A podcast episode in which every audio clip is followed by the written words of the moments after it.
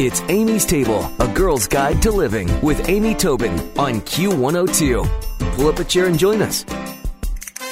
Beloved Mediterranean food expert and best selling author Michelle Scicolone has got her latest book, The Italian Vegetable Cookbook 200 favorite recipes for antipasti, soups, pasta, main dishes, even desserts. And she's joining us today on Amy's Table to talk about this beautiful book. Welcome, Michelle. Thank you, Amy. So nice to talk to you. Well, you truly are the Mediterranean go-to woman on food and and this is such a great book. It's it's interesting to me that we are all so interested now in in broader cooking and healthier cooking that a vegetable could could take up a whole cookbook and have people clamoring to read it. well, absolutely. You know, that's the Italian way. Italians uh, have always eaten a lot of vegetables. A lot of Italian cooking relies on vegetables, and I think the Italians are just masters at the art of making vegetables appealing uh, and having them either as a side dish, first course, you know, whatever, or or making a whole meal out of um, a vegetable. And uh, one of my favorite things when I travel in Italy is is when something is in season, let's say mushrooms or something like that. You'll go to a restaurant and they'll have a whole mushroom menu and you'll never even think about, oh, well, where's my where's my meat, you know, to cook right. it because there's so many other tasty things you can do. So, do you think when you said that you think that the Italians do so well in, in highlighting the vegetable, you know, is it easy to sum up? Is it simplicity? Is it letting the vegetable shine? What are the characteristics that the Italians do this so successfully? Well, that is that's absolutely. I think you've hit the the nail on the head with that. Italian cooking is very very simple. You'll find a lot of the recipes have just a handful of ingredients. There's nothing exotic that you have to go hunting and searching for, uh, and they they treat it with respect. They they let the vegetables shine through.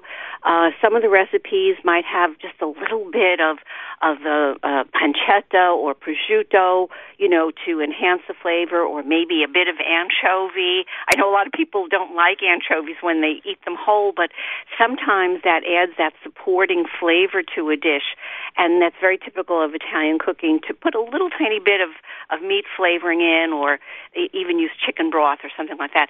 But the great thing about their recipes is that they're so flexible. And if you didn't want to add chicken broth, you you could just use a delicious vegetable broth. And I have a, a very good uh, recipe for a rich uh, vegetable broth in the Italian style. So it's that simplicity and, and using good ingredients and letting them shine through. I love that. I, I think that's great. And, and all of the recipes in this book have that approach. They really do. There's so many beautiful pictures. It just makes me want to jump in and start cooking. So, of course, you talk very much about the importance of seasonality in the book, and and of you know, it, it's sad to me sometimes when people will go to the grocery store and decide to make something, and they will buy the ingredient no matter what, even if it doesn't necessarily look good, even if it's not, because they're so afraid to to be flexible. So you talked about the flexibility of this, but what's a vegetable that we can choose year round, despite the seasons? And have good success with? And what are the ones that you really feel like, hey, only get them in season? Do yourself a favor, be like the Italians and celebrate the mushroom. mm-hmm.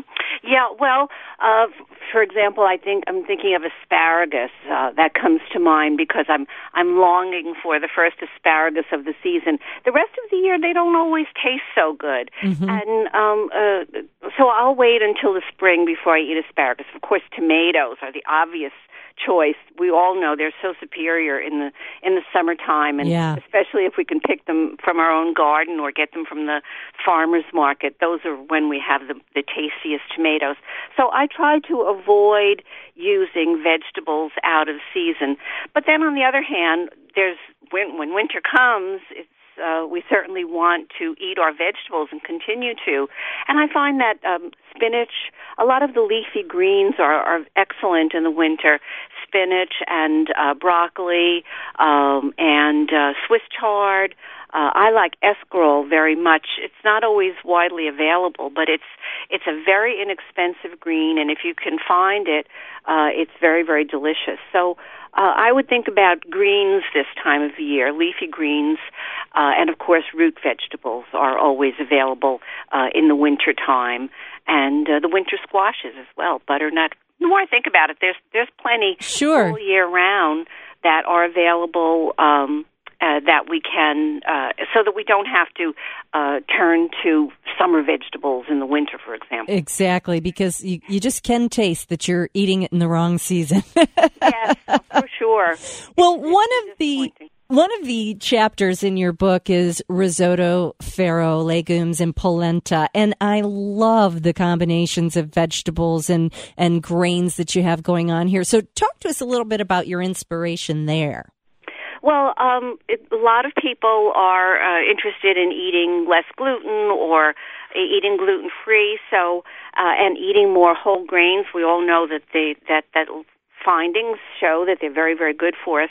So I thought I'd put some emphasis on uh, risotto and other grains. And uh, for example, um, risotto, I, I think people sometimes think it's difficult to make or it's complicated because you have to stand and stir. I think that's kind of exaggerated. You really don't have to stand over it every single moment as it cooks, uh, though it does require uh, some attention. Uh, but uh, there's so many different ways you can go with it.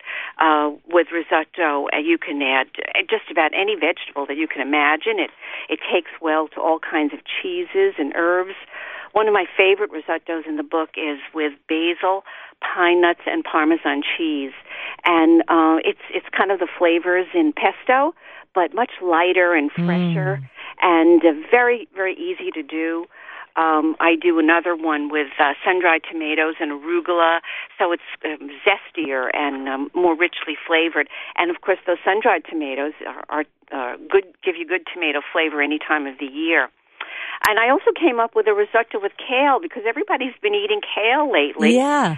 And I thought, well, I've never had a risotto with kale, but uh, Italians eat a lot of kale, especially in the Tuscany region. They have the black kale, and so I use that to make um, a risotto. You can use any kind of kale that that's available, and it's absolutely delicious. And it's a great way to serve kale. And if if you're if you haven't acquired a taste for kale, this is a great way to introduce your family to it. But are you discovering that people really are being more open to their vegetables? I have a friend in the in the vegetable industry and she said to me, you know, we would have never guessed that consumers would be happy to buy a salad blend with shaved Brussels sprouts and kale. I mean, people are really opening up to not only the benefit but the flavor and the beauty of vegetables. I think that's that's so true. I think people uh, really want variety and and they're interested in good nutrition. And sometimes the marketing people, the the food producers, are behind on that. You yeah. know, they insist that oh, we only want bright red, big shiny apples. Well, no, we want apples that taste good and and have flavor and and give us variety and uh, have more nutrition than those waxy things that you know they want to sell us. So I'm very very happy to see that that uh, the producers are getting into more variety and and uh, yeah. sharing this with us because it's very hard to find otherwise if they don't cooperate. You know, it's funny when you said we don't necessarily want great big red shiny apples. Have you noticed in some of the markets now they're marketing a regular sized apple, they're calling it a lunchbox apple.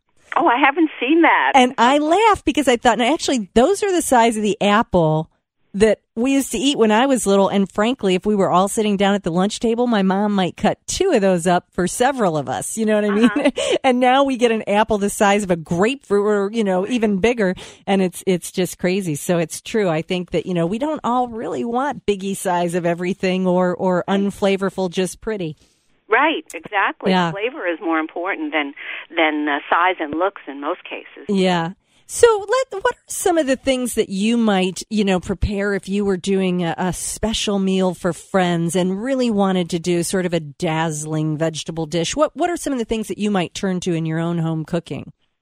Well, uh, I think some of my uh, pasta casseroles are are fantastic when you're having company because you can do a lot of the preparation ahead of time. Um, I have uh, a delicious baked spaghetti frittata so it's it's uh, spaghetti and broccoli rabe, or you can use another green vegetable as you like. These these recipes are very adaptable uh, to the season and whatever you find. and it has uh, Parmesan cheese in it, and it has um, smoked mozzarella, which is really mm. delicious and gives a another level of flavor. And you assemble that and bake it, and you could serve that with uh, a green salad for a wonderful dinner. Um, or I also have a, a delicious rice casserole that I had first in Sicily uh, my husband's cousin made it for us, and it was layers of eggplant and rice and tomato sauce and cheese, and mm. all baked together, so it gets melty and gooey. It's sort of it's sort of like eggplant parmigiano, but uh, parmesan with with uh, rice uh, in, added to it, and it's just delicious. So those are great dishes if you're having a company, and they're uh, wonderful main courses.